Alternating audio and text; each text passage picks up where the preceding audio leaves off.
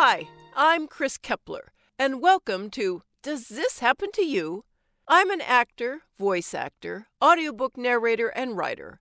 I love telling and sharing stories about the strange experiences my friends and I have while doing mundane things like grocery shopping.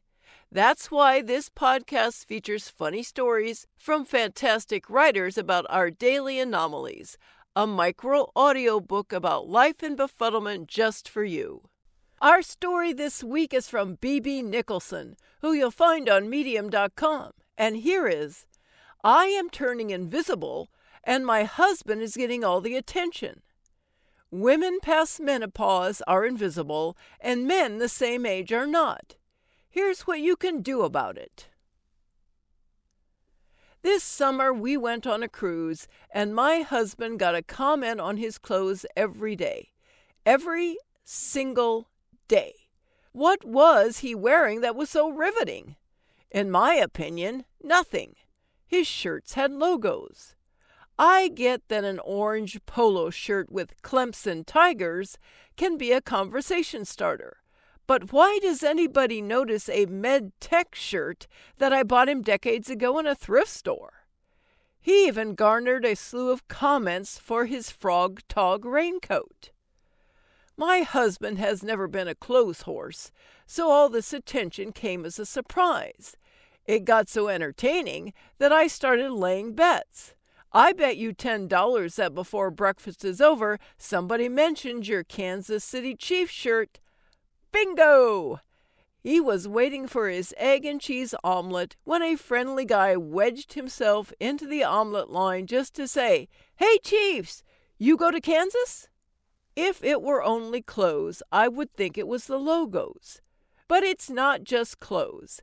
The attention continued post cruise, and now it's extended to his fingers. He slammed his finger in the bathroom door, and his fingernail turned black. Everybody, and I do mean everybody, noticed that black fingernail. You'd think his fingers had sprouted talons. Then last week he went to Home Depot with blisters on his fingers from his overzealous use of a weed whacker.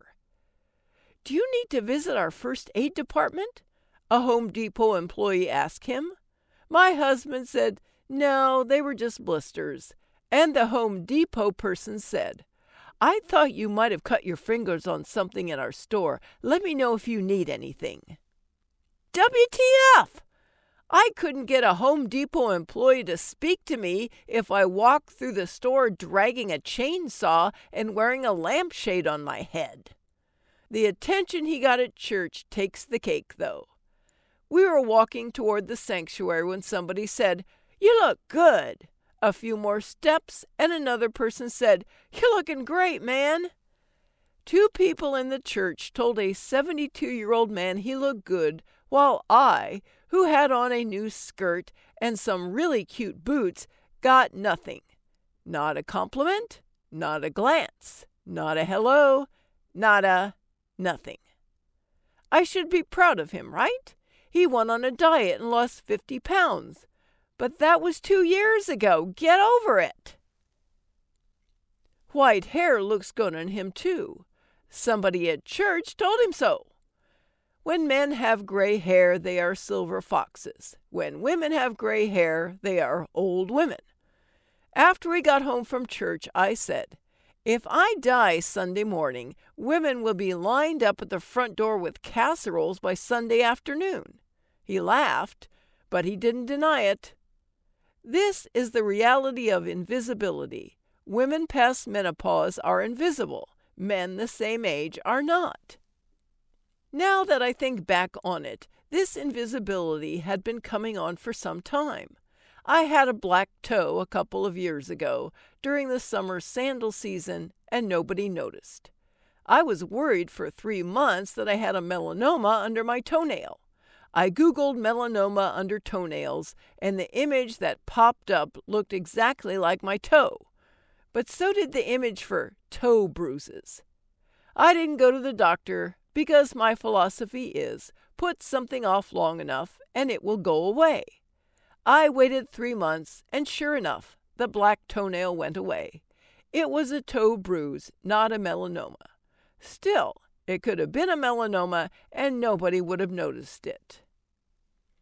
The frog tog as final proof. My husband bought me a frog tog because he had gotten so many compliments on his. His is a nondescript beige, and he got me a bright neon pink one with the same logo. I've worn it five times, and nobody has said a word. I decided to do an experiment to test my new theory of invisibility. As my husband and I were taking our walk, I carefully observed everybody who said hello. They were all looking at him when they spoke. Not a glance my way. They weren't speaking to me. I was invisible. My new superpower. Maybe you think I'm being paranoid, but Laurie Notaro wrote a book about this same phenomenon. It's called Excuse Me While I Disappear Tales of Midlife Mayhem. If you haven't read her book, you should, because it's hilarious. Notaro first noticed she was invisible when she accidentally walked out of the grocery store with a bag of russet potatoes. She hadn't paid for them, and nobody stopped her. After several similar observations, she began to view her new invisibility as a superpower.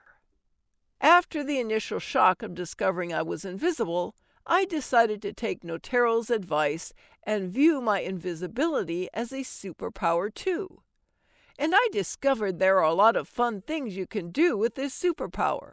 You can slip out of church before the sermon, go home, and eat the piece of cake you've been thinking about all morning, and nobody will notice.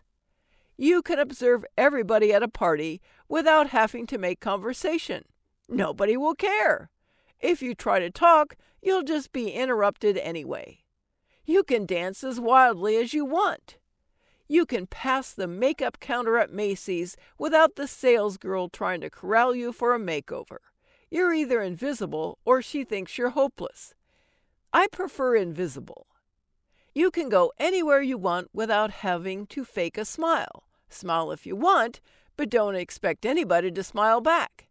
If you are smiling at young men the age of your son, they will automatically assume you are an old woman on the make instead of realizing you are just a friendly person. As Doris Lessing said, you become middle aged and anonymous. No one notices you. You achieve a wonderful freedom. It is a positive thing. You can move about unnoticed and invisible. So embrace your newfound freedom. Go a little wild. Observe the world around you with new eyes because you can see without being seen. But remember this every superpower has its kryptonite, and occasionally your superpower will fail you, and you will become suddenly, glaringly visible. This happened to me in a class I was taking. The instructor decided she didn't like anyone sitting on the back row, although many of us preferred the back row. Protests notwithstanding, she made everyone drag their chairs into a big circle, so there were only front row seats. But instead of complying, something got into me. I dragged my chair to the center of the room and plopped down, surrounded by a circle of my fellow students. The teacher looked startled. A ripple of laughter spread round the circle. And just like that, I was no longer invisible. Note, my mother in law would have approved of the chair incident. She was never invisible, even in old age, because she always sent her food back in restaurants or asked to be moved away from the fan after everyone else had sat down. My invisibility failed me again this morning. My husband is out of town, so I walked by myself. Charging into the cold November air, I was focused entirely on exercise and nature. I fully intended to speak to no one. I was depending on my invisibility to make sure people left me alone. But it didn't work. Everyone I passed smiled and spoke. Was it because I didn't have the silver fox with me? Hello! shouted a man walking a golden doodle. Another man smiled cheerfully when we passed even though I had been focused on staring at the sidewalk. Someone else stopped to talk, interrupting the flow of my thoughts. So you see that not everything is set in stone. Invisibility comes and goes, sometimes through our own ill timed actions, and sometimes through no fault of our own. Either way, enjoy it. Being invisible is freeing, but if you decide you don't like being invisible, you can always put a blue streak in your hair or start sending all your food back in restaurants.